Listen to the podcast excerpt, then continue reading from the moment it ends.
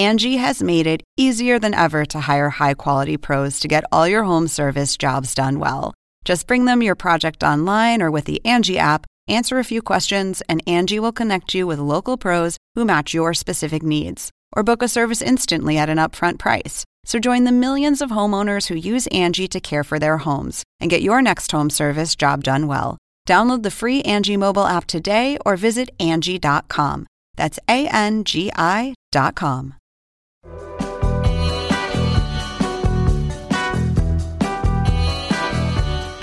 Hey, this is Matt Harrigan. On today's Adult Swim podcast, we're talking to Michael Cahill and Dave Hughes. They've both been editors on many shows here at William Street. A couple of really smart, interesting, funny guys. Let's see what happens. But you always get your ass kicked by, like, a dad that would hang out with their kid.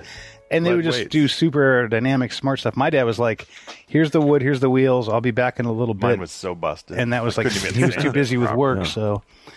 But then Soapbox Derby is actually in Akron, Ohio.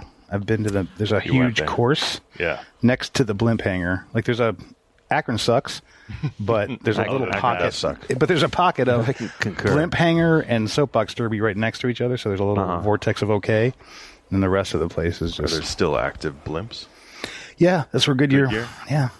They had a blimp hanger. The blimp hanger is so large it gets clouds inside. It has its own atmosphere. Really? Yep. I had a rumor they were starting up the Zeppelins again, like the classic. They're trying to start up cross-oceanic transport. I would do that. Of all the things, I think. Oh, yeah. You go across the ocean in a blimp? Yeah. I would. Right. But it'd have to be German. Yeah. It'd have to be a boat following it, I would think. Maybe no Nazi flag. You were to run out of gas. Maybe, super slow.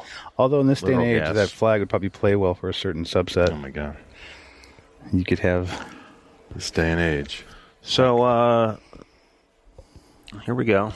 I'm going to write down. Too bad we're not actually recording this to tape so it could roll out and we would be done. Yeah, right. Digital makes it too easy. I'm here with Michael Cahill, long-term editor, Space Ghost editor, Toonami editor, pioneer of the bumps, the on-air cards with which the network uses to communicate to the audience. Is that correct? That is correct. Dave Hughes. Yeah. Adult Swim Smalls, Off the Air, Cartoon Sushi, Celebrity Deathmatch, Beavis and Butthead. Yeah. You work in Cartoon Sushi? Perfect Hair Forever. Kinda. Perfect Hair Forever. Perfect Hair. You kind of worked on Cartoon Sushi? Yeah. You know that. Yeah. Well, you said... Producer. You seemed to bristle when I said that. I was surprised that showed up on the list. Did you Celebrity Deathmatch it too? That's how we met. Yeah. That's right. Yeah. And Cartoon Sushi. Before Tinder. Ultra City 6060. But now you guys are friends on Tinder, right? You swipe. I'm not on Tinder. Yeah. Just to make each other feel better. Yeah. So, sir, you have the seniority here. Describe, Michael, your entry into this place. The entry was, let's back it up a little bit. I was cutting freelance for Cartoon Network, CNN, TBS, TNT. I had a client from CNN come in. I'm sorry, Cartoon Network. He wanted to do some Johnny Quest promos, so I knocked those out in like an hour and a half, and we said the whole day in an Avid session. So I had looked at Johnny Quest and noticed a lot of homoerotic moments that other people at this time point hadn't really noticed or talked about. But to me, it was fairly obvious that someone, either the producers or the writers, were coding messages into Johnny Quest because there were 4 guys, no women. I was like, it's kind of blatant when you look at it. So... in about 3 hours, I banged out a 2-minute piece called Johnny Queer, where I just put those back to back. Huh. Like, one of the best was Race is standing in a bedroom with his shirt off and his arms folded. And he's like, "You're quite a dynamo when you get started, Dr. Quest." And then it cuts to Quest. He's like, "You're not so bad yourself, Race." And then Johnny knocks on the door and says, "What's going on?" And Dr. Quest is like, "Nothing, Johnny. Go back to bed." So... Did you use lines, actual lines from the show? I just, took lines out and just cut them together. No one asked you for this. No, I was just sitting around bored, and so I was like, I've always wanted to kind of, I had like 7 episodes or 8 episodes, and I got 2 solid minutes of very homoerotic moments in that show. Gave it to the producer, who will remain nameless. He was like, "I'm going to take it back to the network. I'll totally give you credit." And then I found out later from Khaki Jones, who I knew was a friend and had worked not with her, but around her, that he came back and claimed it. He said, "I made this. You should check it out." Nameless. So Khaki Khaki, fortunately, was like, he didn't make that. I know who made it. Michael Cahill made it. He told me. They were making Space Ghost. So it was Khaki, Andy, Mike, Keith, and I don't know if anyone else was out. So that was already going. They had done a script, and they went out to a trailer house in L.A. to cut the first episode. And I got called in December 13th, I want to say, and they were like, take a look at this cut. And it was horrible. It was like, imagine if a trailer guy tried to do a talk show for 11 minutes. It was just stilted and bad and weird. Is that the Denzel one? Or yes. Okay. And so they said, hey, can you fix this? And I said, sure. And then got in my car and drove home going, why the fuck did I say that? I don't know if I can fix that. It's a mess. And then started working on Space Ghost January of 94. So my entrance was because I made a short film called Johnny Queer. So you were the first Space Ghost editor. I was the first. Well, technically, whoever cut the garbage out of L.A. was the first one. But yeah, I was the first one for I don't know how many months. It felt like years, but it was months. And you were the last. I was the last. Yeah. Well, I guess Game Tap. Whoever did that. People still talk about that as if it was real. Yeah. My chair is broken. Yeah. Is that right? Is that Do you know real? Who did that? I don't know. Some of them were real. Some of them I thought were interesting. I don't think I saw them. I just heard that they were out there. That they were different somehow. Well, if you didn't have the right... That's one of the reasons... I mean, I think 3 or 4 editors came on after me for Space Ghost. Yeah. And I liked them all. Like, they were all been solid. But Dave had whatever fucked up approach to editorial that I have. Not the same thing, but a similar penchant for... interesting, weird, awkward, different, and the ability to execute that without it being, I don't know, forced or trite. Timing, maybe. It's not just timing, though, because like the other guy's cut well, but it's the same thing he's doing with Off the Air and stuff like that, where it's like Dave and I have an affinity for odd video in whatever way, shape, or form, and it's not odd for the sake of it. It is genuinely odd, and I think the best Space Ghost moments are odd as fuck and don't feel like that they were created to be odd. It just feels like this awkward thing that's happening. The natural thing. Right, which is tough to cut because you have to get the reads right. You have to get the talent. Well, the guests were difficult. You had to reverse engineer. Yeah. Or just moments within George and Clay doing voiceover. You guys are both musicians. We are. Naturally trained musicians. Come on. Yes, you are. I know this to be true. I played the cello from 3rd to 9th grade. I don't. So that's a chunk of time. It is a chunk. I was I quit when it got real. Why? Because it was hard. No, I was going to be first cellist, and I was like, I don't want to work too much pressure. Yeah, I quit later. I tried to quit. I quit in college. You're a cellist. You're a drummer. Correct. Well, there it is. Right. That's the timing, cadence. I believe no one to not tell. A joke, maybe? Well, it's funny you say that. Like, I did lighting when I first started on television, and I took, some classes, but mostly I just taught myself. But I met guys who were good lighters, and 3 of them at various points in my career were like, the secret isn't where you put the light, it's where you don't. And I was like, oh, okay, cool. Which is the same adage you get in music. It's not where you put the notes, it's where you don't. And so, yeah, in some regard, where you don't tell a joke or where you leave space is as important or more important than... Can you think of an example, either one of you, in something that you've made that explains that? I don't know if this explains it, but there was... this is going... Space Ghost made me think of this, but when I was cutting one episode, Space Ghost comes into Moltar's control room and shoves Moltar, and then... So Moltar goes off screen, so then you just let sound effects take over? And he falls down, in that scene, he just falls down stairs endlessly, but it's off screen, and you're really just watching Space Ghost. I take it all back. Mm-hmm. No, that makes sense. With that show especially, because we didn't have any money, so anything you could do audio based, it lets your imagination run as opposed to our busted animation style. Yeah, I always felt like that was better. I'd say for me, it was like, I still like David Byrne from Talking Heads because he is genuinely awkward.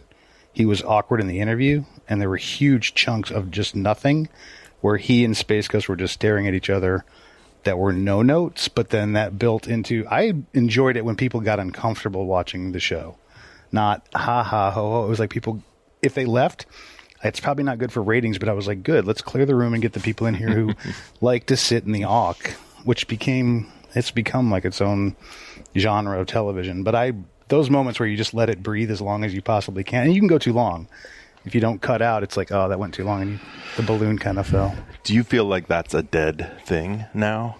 I don't know if it's a dead thing. I think I think Eric Andre is doing it live at times. But he's pretty punchier. Busy with his pauses, you know. But there's also like just weird, like he cuts to Hannibal and Hannibal just stares at him for 3 or 4 seconds and then says whack. Or the moments you see regurgitated are a live action version of that. The time frame is compressed, I think. Yeah. Because media now is dense. Yeah. I feel like that some of those long ones are gone. Do you think the awkward pause has been affected by people's short attention span? It's gotten, the pause is as short as the everything else, I think. And I think the joke's been out there. Or, you know what I mean? I think it's been used to effect for a while. Yeah, how long can you do that without having to come off it? Is that a definitive element of the Adult Swim aesthetic? No. Pregnant pause? But it was there a lot from the beginning, I'd say. Define the aesthetic, then, if you can. I think in your mind. I think it's like busted cable access, but good busted cable access is what we peak out at on a certain level. Like, you have the shows we got from Fox. Those are not us, but people like watching them. But all the shows we've done in-house are, like, to me, really busted, amazing, good cable access. They're not purely crap. Like, if you get amateurs making stuff, it's funny in little chunks. But I feel like some of the amateurness is part of the aesthetic, right? Yeah. Like you guys were actually amateurs in a way, in my interpretation, in the beginning, right? I mean, we weren't like Matt Malero had been ADing movies, assistant directing and doing stuff and writing. I'd been cutting for 7 years, so we were we weren't. We were in a closet across the street that was overheating the Avid. That was amateur as shit. And the people working with us had not done a TV show, but I'd never written or cut a TV show at that point. I'd just done promos and stuff like that. So, but I think Lazo and you, Matt, like all the people that came in had an affinity for TV was so polished back then. Like you got the late night wars, you've got Friends, you've got a bunch of crappy, even Seinfeld, which is a good show, is highly polished. We were the opposite of that due to finances and I think aesthetic. We just like throwing stuff together and laughing at it. Yeah. And now some stuff comes in that you probably see and you accept as part of that or reject. I mean, over the course of 20 years, there's going to be an evolution of what seems appropriate for the network. Right. What shows do you think have been appropriate or not that have come through here? I mean, Eric Andre is totally appropriate. Eric Andre is totally appropriate. I think the Bushworld Adventures, the most recent thing, is us, that but like a modern version of us because it's just him doing all the voices. It was like I got PTSD from like about a minute and a half of that video where he's screaming at him to get in the car, the gun. It's just raw as fuck. And it's one guy fucking around in Australia. And when he came and we met him, I was like, if we all had a son or children, this would be one of them. Some of the other stuff, I don't want to disparage any shows because people have all worked really hard on them. I think Eric Andre is the closest thing to Space Ghost. I think it's just the next generation of that. Yeah. And then other shows that, I don't know, you can't say. I mean, even like Children's Hospital felt like it was not part of the network, although it sort of suited that time. Right. But to me, it felt like it came from this other mentality. Yeah. I used to think of, I'm going to say you guys, I've been here a while, but I still feel like kind of new. But I used to kind of think of you as outsider art in a way. You know what I mean? That sort of Southern tradition of take this and have to make something, you know? That's fair. I thought being like self-important about it, but it's just like, yeah. Well, I don't think outside artists think they're important either. You know what I mean? But I mean, in terms of like, oh, that's right, we're artists. I think just in a general way, like we're in a little outlying area of Atlanta.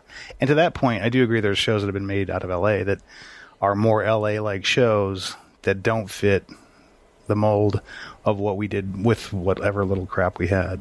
And even if you look at Birdman, it's just, you know, it's another version of Space Ghost. It's a good one, and they did a solid job. Just repurpose C-Lab, which I still like a lot. Again, different crew. But I think those were probably closer to us versus the stuff that's, I don't know, big-name actors. Who do you admire then outside of this place? No one. No one. No. Gerald Ford. Who do I admire? That's a good question. I should have studied before I came in and talked to you. Yeah. Well, I mean, who do you admire? You turn on the TV, you put on a movie, or you put on some music, and there's somebody who's doing something that you think is amazing currently. What's currently amazing to you? Atlanta. The show Atlanta is amazing to me. Glover in general is... Yeah, like I actually didn't buy his career and his music career in the beginning, now I'm like, oh shit, I was way wrong. He did a bump for us before he even got on Community. He sent it in as a fan. Oh really? And then we found out after he was on Community. I think This Is America is one of the best chunks of film. Yeah. In like their last 3 years. Yeah. So that's a good point. Like that's someone that he's working within a studio structure and doing a show that shouldn't get past those guys. Totally. But it is, and on paper, I have no idea what that show must look like. You know, like that seems like a definite no to most places, and it's nice that it made it past. Yeah, because now there's shows that make it. I don't know. The landscape's all scattered, so yeah. I think the problem becomes a show that might have been good gets picked up by a streaming service and doesn't get enough feedback from EPs or oversight to go, we can make this better. I think it just dilutes on a certain level, and it's tough to get a great show together. They can throw money at a bunch of stuff, but for as many things as are on Netflix or on Hulu or anywhere else, I don't go, this is amazing, this is amazing, this is like... The most recent thing I really liked was Great British Bake Off, and that has nothing to do with constructing anything. I love that show too. Yeah.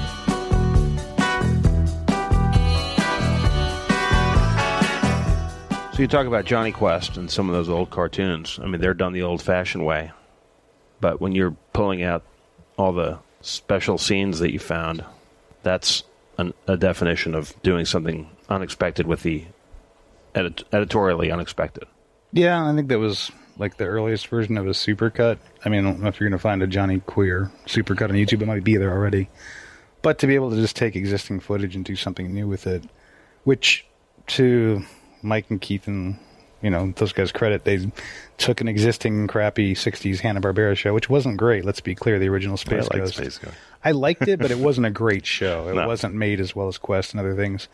And then they comped them out. It was not cheap, but it wasn't also expensive. And we had a set number of shots from the stage. You had a set number of shots in the control room, and then if you wanted to do something else, you had to figure out how to create that in the time frame. Mm-hmm. But to Dave's point, if this was a normal animated show, all of that would have been storyboarded, laid out. You'd be doing like flap A, slot B in terms of putting the visuals together. In this case, it was like blank slate, and like you've got these existing shots in the studio, but if you want to leave it, create a new space and put him there cheaply, and that's not normal as an editor on show. So there's it's improvisation. Yeah, going back to your musicianship, it's like a weird form of improvisation. Is there improvisational cello? Is that a thing? Yeah, sure. There is. Yeah, I was not part of that. Drumming, obviously. Yeah, there's improv. Well, I mean, jazz is a lot of just free form and do what you want, but within a structure. Learn the rules and then learn where you can break them is always, to me, the best way. But I think when you think about editing, it's basically like creating a composition in music. You've got layers of things, and you're deciding where they're going to hit and where they're going to play. And I don't think it ever hurts anyone to be a musician before they cut, because you're just timing out a musical piece. Even now, I mean, even if you look at the software now, it's just showing you how close. You look at Ableton and you look at us on Premiere, and it's very similar. And I like that structure of, I'm going to have a background noise of a city street. I'm going to have, sometimes it's fun as a musician, but as an editor, to put in a sound effect that's in the back, that's an ostinato almost, an annoying sound effect that people don't notice, or it gets on their nerves after about a minute of it. When you can play on the sound level like that, to me, it's the same thing as composition. Yeah. It's not math for me by any stretch. It's more timing and feel, and how do you add stuff, looking at it vertically versus horizontally. Remember, you tried to put a dog whistle in a show, right? Yeah, I think we did that. We put in Perfect Hair, every time Catman was on the screen, we added a dog whistle. Did it ever get a response? Well, the idea was that every time Catman would come on, anybody who had a dog at home, the dog would suddenly become alert or start barking at the TV. Interactive television. Yeah. So I think it was explained that on discs, or home video, whatever, it would work fine. But when broadcast, the nature of the audio broadcast would crushed out. Yeah, it gets crushed out. Yeah. What was the character that was like the hot dog? Yeah. Yeah.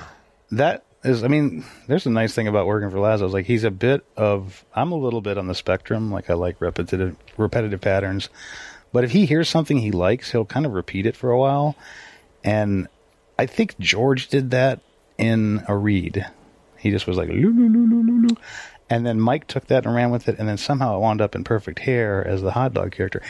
These things kind of thread through, but that kind of repeating ostinato weirdness has a long history, and I think it is. You won't find it on other shows. No one's going to go put a hot dog character. I mean, let's be clear. Perfect Hair, is that going to air anywhere but here? No.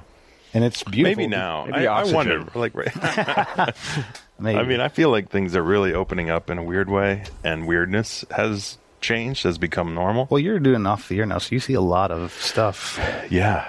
Like, yeah, and people who grew up with Adult Swim have been affected by it. Can you make a blog or a site where we can where you show us all the stuff you've seen that can't make air? Walk us through Off the Air, how that came around. Yeah. And how do you describe it to people and say, what is Off the Air, Dave? Well, I say it's a late night anthology show. What do you say late night? Why do you preface it with that? It's got a late night vibe. Is that to signal to people that it's... It's like low stakes. It lowers the... Takes the pressure off of it? I think if you said it's a prime time... Right there, prime time anthology, you're already... I'm out. I'm like, I don't want to know. Well, anthology... Dick Clark does that. I don't even like to say anthology, but it is... I don't like that word for some reason. I think from, like, English books, like... Anthology. Norton anthology. Yeah, exactly. Right. The Hughes anthology of obscure videos. But it is the word that describes it, I guess. So that's what I do. I'd say late night every time. And I think that's losing meaning by the day, Yeah, because there is no time. And there's no time. There really is media. Nobody cares. They just... Yeah. I just saw that 52 billion minutes were spent watching The Office because The Office has become like a security blanket for everybody 25 and under. People turn it on and go to bed. They just leave it on. All they get up in the morning, turn it on, leave it on. It is comfortable. It's a very comfortable show. It's like a... Friends, I think, has a similar... Yeah, it does. Yeah. But why? I'm trying to figure... Friends is not... It's not as comforting as a laugh track, but like, what is it about The Office that makes people go, yeah? I was trying to decode that. No one's done the think piece yet. I'm not going to write one. You're right. But what is it? Is it because they've seen it so many times? But you can watch a bunch of shows repeatedly. Yeah. That one in particular is like Michael, their dad, who's like kind of a tool, and they like watching him tool out. Or is it just a... I don't know. I'd like to find out. Someone better than me. It's not a mean show. It's not. I mean, it's he is dumb, but he's not. He's affable. Like he is trying to do the right thing. So there's sometimes comfort in that. But there's also episodes where he's such a bastard that you're like, it's amazing that anyone loved him at the end of it. I think that's the credit to that show, is that there are points at which he's such a self-absorbed clown that you're like, they should have just fired him or kicked him out of their lives, and they don't. So, but no one's watching the British Office over and over. Because it's too bleak. Because he's brutal. Yeah, exactly. It's a wildly different. There's no comfort in it. It's too cutting. If you cut that much, you bleed. Do they watch? But do English teenagers watch The Office? They watch British Office over and over. Yes, I'm sure. Do they watch anything? But to your point, there's no late night anymore. Like late night, we got on because it was Cartoon Network. We needed some stuff. It was 11:00 at night. Yeah, and it was appointment viewing. You VCR'd it, but it's not. I think that's one of the crises of the network right now, is there's almost nothing to rail against. Like you had late night television and this polished world to just be like the anti of that. And now, I don't know. I don't know if you can be the anti-internet because it's so all-encompassing. You also don't have one ring to rule all the niches. Like back in the day, there were a set number of channels. And now the channels are infinite, given whatever site you go to. Yeah. And good or bad, you had your stuff curated by the big networks, cable networks, public access, whatever. It was all decided for you, so the bandwidth was narrower. Yeah. Now it's just spray the room. Some people want to go watch people unpack a box. Other people want to listen to ASMR. People would say that about Adult Swim. I turn it on when I go to bed, and I wake up in the middle of the night, and it's still there. Off the Air is on or something, and there's something sort of comforting. Maybe that's being replaced by... The Office. Or well, because now there's no ads. Like it just goes next to next to next to next. And but I think the bumps were actually part of what people found comfort in. Maybe. Or not did, you know, still might. Right. But that there was this interactivity before you could get it. Now you can sort of follow your favorite YouTuber and feel like they're talking to you, but this was a network talking to you. It was a, that was the Mike's point. Important. He actually was watching MTV and they had a crawl. Remember when they had the crawl? On like TRL MTV, or TRL, exactly. And he was looking at that and it said, "Thank you for watching MTV." And Mike said either out loud or to himself, "You're welcome." And he was like, "Wait a minute, that's a really good idea." And that's how he got the idea to start talking to the audience. And then we executed on that idea. And it was before there was, you know, Twitter, Instagram, even like blogs or any way to talk to people. We just started rambling. Now if you watch a video, you can leave a comment and they can comment back at you. Now, like, I can't picture the world. Like, I'm a little worried too sometimes because I watch some of the YouTube comedy and it's not amazing, but people love it. I guess younger people. And I don't know. I mean, maybe I'm being ivory tower or a dick about it, but I'm like, they're not being shown stuff that raises their comedy level. They're just kind of watching. It's like the Benny Hill of now, where there's a bunch of people their age doing whatever it is. Like, there's a bunch of YouTubers that people want to watch. Hell, Vine was, I watched that. Like, I would watch Vine compilations or just look at Vines because it was 6 seconds. It was usually funny and it was done. And I don't, it's tough to compete against that when you're trying to craft something in an 11-minute space. Maybe we should go to 5 minutes or a minute. So that's what Off the Air is. I mean, you're crafting something into an 11-minute space, pulling from videos. I mean, you're sort of doing that. Yeah, it's for like a different media. It's pulling from one media to the other. Yeah, I think it started as sort of a distillation of the internet for television. But now we're commissioning more partially because I can't beat everybody to the stuff online. You know what I mean? Like, it's Vimeo staff you can picks. Get to it. Yeah. It's just I'm just me, and I pull from a couple people. Cody and Alan help. So, as an editor, you're taking your own personality and bringing different things together and making a new thing out of old things, and making it relevant again. Yeah, I think there is inside of that show. There's some juxtaposition. You know, the placement of one piece next to the other helps sort of comment on both pieces. Ideally, and on a good episode, each piece is sort of commenting on the ones around it. And especially since it's themed, they're all sort of commenting on this larger idea, hopefully. So in that way, I think it brings value to some of the pieces. I like to think that when they're all put together, they're stronger than they are just out in the world as little individual pieces.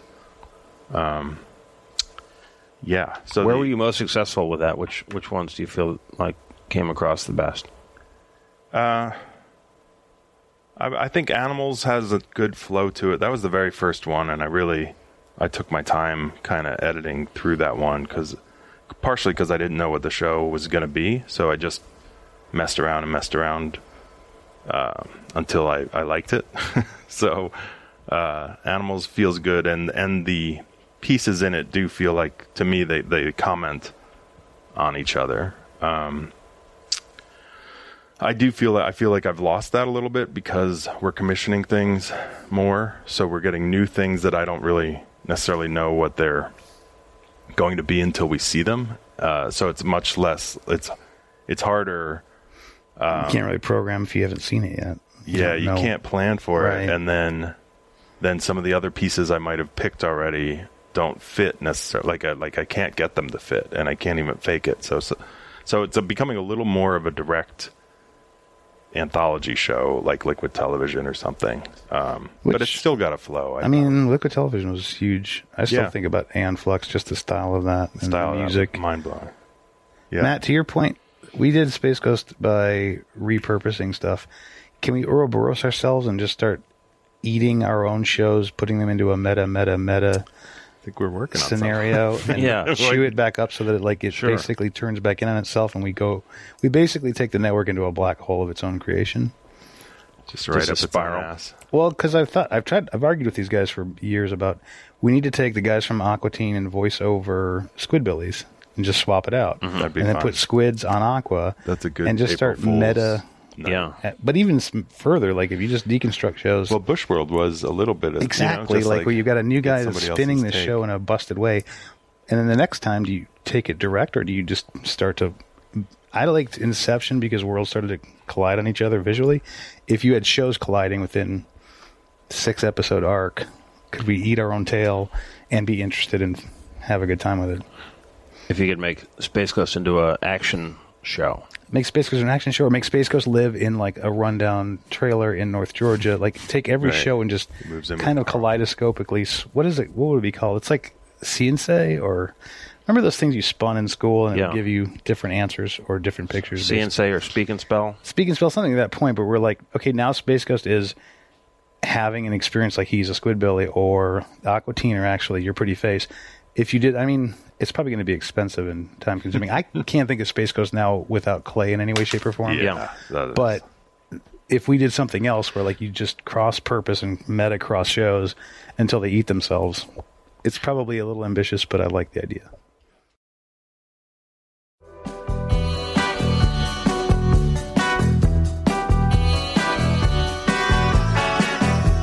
Talked about this before, but this is a southern company, and you know the South is, I guess, an outsider. Maybe being from the South, do you feel like? I mean, you're from. I don't think any of us are from the South. Nobody here's from the South. I've been here over half my life now, so yeah. I'm still a damn Yankee. But yeah. To me, it feels like there was a little bit of the spirit, maybe not just of the South or just of Atlanta, but just of. Looking at the culture from an underdog perspective. You know what I mean? And I think Adult Swim definitely took that on or had that. Just sort of you want to poke your finger in the eye of what's going on. And do you think that has gone away? Huh. I just think a bunch of other things like that have risen up around it so it doesn't stand out like it used to. It doesn't serve the purpose it did in the early or mid 90s. You don't have as many everyone's poking their finger. Well, the monoculture is dead. Yeah. So, yeah, it's hard to... Yeah, you'd have to have so many fingers. Well, eyes. Everyone's doing everything to be transgressive on so many fronts that... That's true, too. Almost being normal at this point would stand out like a beacon, like a quiet, centered... I don't know, slow like... TV. I feel like we all want to do slow TV. Modern Andy Griffith, like, that would be like... That's what Joe Parra is, no? Exactly. Yeah. That's actually a great point. True. Another good show of ours that fits us, but is not exactly us. But that took people by surprise because it's earnest and slow, genial. Yeah, totally. Heartwarming. So what's the future then? God. Can you tell me? I'd like to know what it is.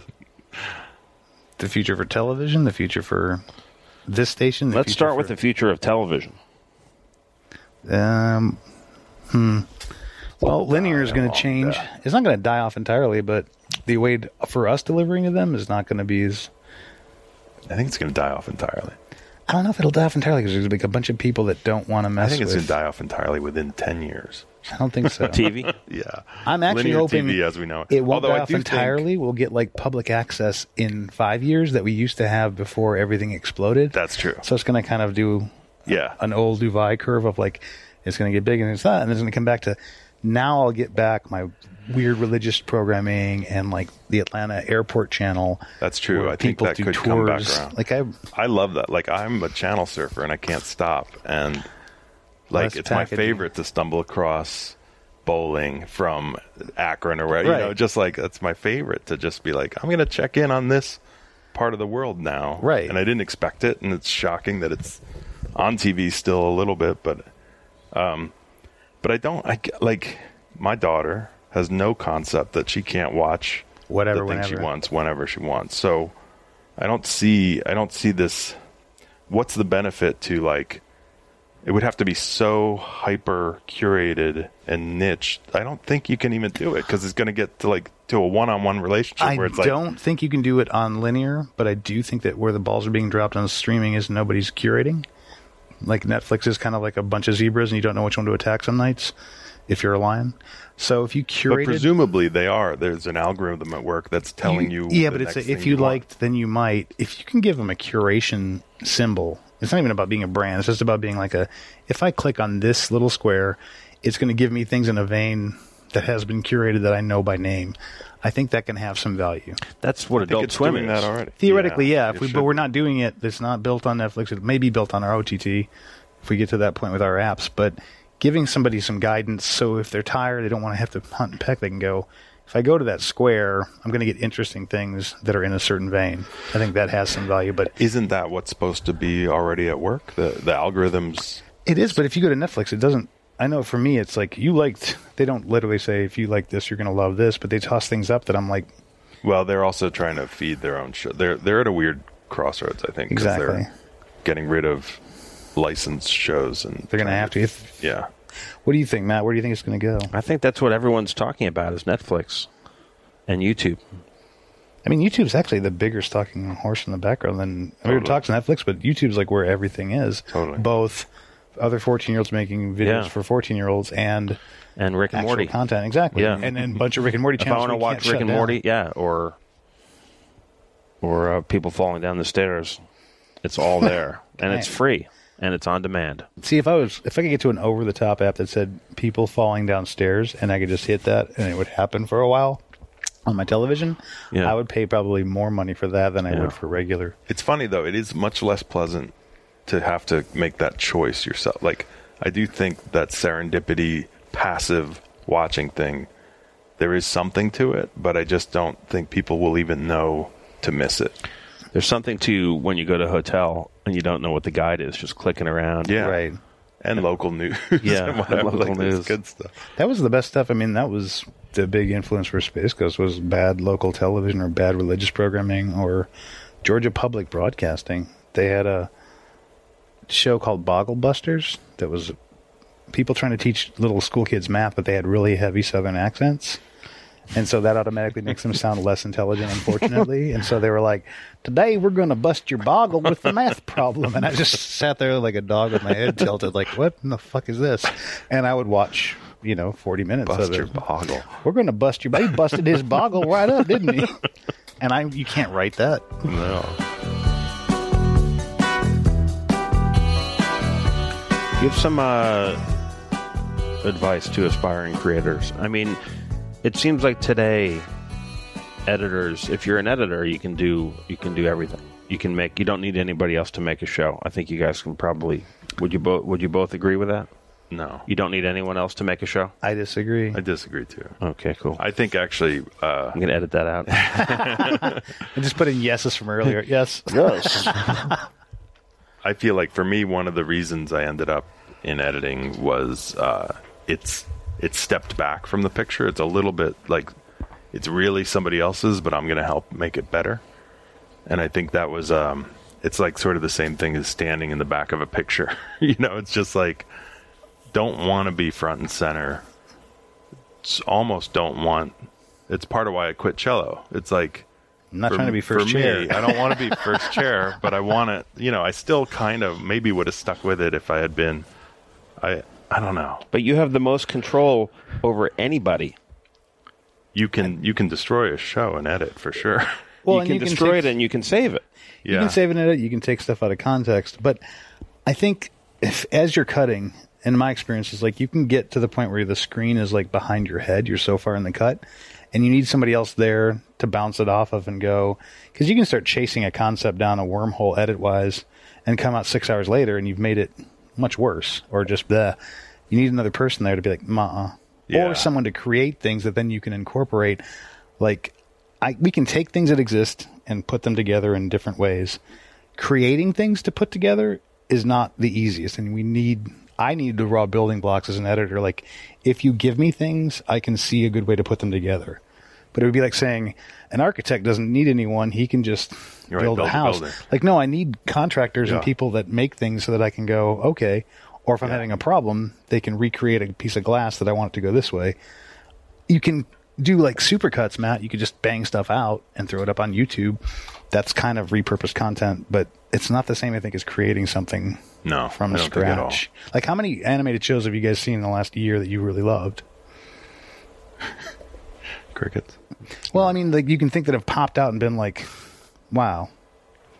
And there's not a lot that are being made, per se, that I've seen. No, again, I'm having trouble even thinking of new anime. Well, yeah. Big Mouth I liked a little bit. Right. And Rick and Morty I like. Yeah. BoJack's got some moments, but there's like, we don't have that world. I think a lot of the talent now is displayed to a bunch of different places. It's not as honed and focused in spots. So if someone's trying to get into the industry. Someone's trying to make something. You know, because that's been the traditional advice. Just make something. Yeah. I think that still is the advice. And maybe that's repurposing somebody else's creation. Could be. I mean, you've got half the internet is that. But now you've got so many ways to get your stuff seen. It's harder because there's so much other stuff out there. But you can build it. All you need is Adobe. Doesn't cost that much. Build it on a laptop and get it out there. I mean, it takes one or two people that have friends in loops to see it and pass it around. Kind of like, South Park was a Christmas card that then got passed around and took off. I'll say this. I was working full-time at a corporate TV station, and my soul was being eaten daily. I was learning a lot, but I was dying at that job. Somebody promised me a bunch of Avid work, and so I left. Quit the job and went freelance. Never got a single gig from that guy. Not one session. Had I sat and thought about it, I probably would have just stayed in the corporate space and knocked stuff out. And instead, I said, screw it, quit, and took a big leap that didn't pay out, but paid out in other ways. So be willing to just say, fuck it, and throw yourself in, sink or swim monetarily, and see what happens. Yeah, I got fired from my first bullshit job, and it's like the luckiest thing that ever happened to me. How did you get into this? I got a temp job. My friend's mom worked at HBO, and I got a temp job answering phones at HBO headquarters. That's cool. So it was just literally a foot in the door, and it worked out. Well, I think back, and it was my friend's mom who worked at a big company in New York, so it was somebody I knew, and I had a college education. See, I didn't. That didn't matter. I mean, my GPA didn't matter. My SATs didn't matter. Nothing mattered. No, I don't think it's... Other than I was clean cut. I wore a suit to my first day, and everybody thought I was there to fix a copier.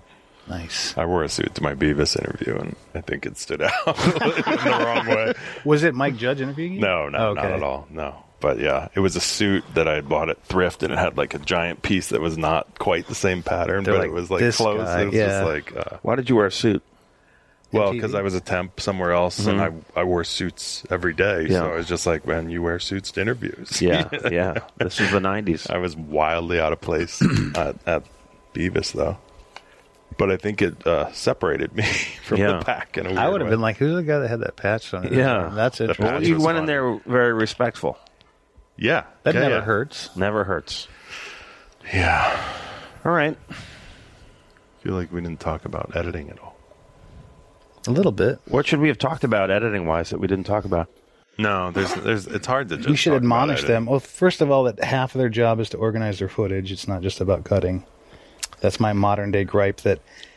Are you very organized? But it's hard to step into anybody else's project. Like, everyone has their own you do have your fiefdom, but now, actually, people, it's so much easier because AI's kicked in, artificial intelligence. You can actually have it go through and have a complete transcript of any word in a file. Oh, wow. So you can just type it up, and it'll go. Like, now, you can do a supercut without even cutting anything together. You can load up 12 episodes of something and pull up every time someone says, you know, wubba lubba dub dub, and it'll give you that automatically. I don't miss the old days of having to sub it all out. No. But having it all there was like, I don't know, sharpening your knife before you cook. Like, yeah, and you're finding other things along the way. Yeah. Like, in listening to all the takes, you're finding outtakes, little laughs, like his, you know, especially his laughs that were actual laughs of between you guys and the record were the laughs that ended up in there. Like, anything that's natural. Or him bumping the mic and going, oh, sorry. Yeah. And you could put that in the show because then it felt more real. Like, they're not pros. Yeah. He hits his mic all the time. I mean, George used to do wild reads or whatever. He just talked. When he would just talk, it was the best thing ever because you couldn't direct him that way. because it's hard to just get someone to sound that authentic. But he was bitching one time about not getting any love from the network because he sent him 2 big-ass baskets. And I just dumped the whole thing in, and I still don't think we've written anything better than that. Right. We wrote things close, right. But I was like, oh, this sad, like, middle-aged, like, superhero complaining about how the network doesn't love him is the best thing in the world. Like, that's the show I want to make. I don't care. Yeah, yes, such transparency. Fine. Yeah, and just real. Like, superheroes don't complain. And I'll say, I feel like you guys worked a cut over more than any other place I've been. You know, like, you would work a cut over to death, especially once Lazo got his talents in it. It was impressive, though, because it was it had to be good enough for the people in the here. You know what I mean? It was like, yeah, there was no audience, so it's like we all had to be happy with it. 7 people watching it with us. Yeah, it had to sort of appeal to this group internally before it could even go out. Well, to his point, Mike's point is like, if you don't have everyone in the room laughing, then it's not working. If you get a couple, it's okay, but it could be better. And my favorite analogy is always like the old Looney Tunes were just guys making each other laugh in a shed in Burbank, making crap to go in front of a movie. It wasn't to impress anyone beyond each other. And that's still some of the best visual, written, animated humor. Yeah. So we're just all having a laugh. And when you do that for each other, that's a really good work environment. Yeah. So maybe the greatest advice is just to be able to make your friends laugh. Yeah, make your friends laugh. Find a good group, but make them all laugh. Critical friends. Make all of the friends. Make the entire internet laugh, and you'll be okay. Yeah. All right. We'll do it again. All right. Thanks. Thank you. Music from this episode is the title track from the album Social Cues, as performed by Cage the Elephant from their performance on Fish Center, May 9th, 2019. You can go to our YouTube page to watch that performance and many others. And go to adultswim.com for some links to some of the things that we were just talking about in this podcast. Thanks for listening. Stop.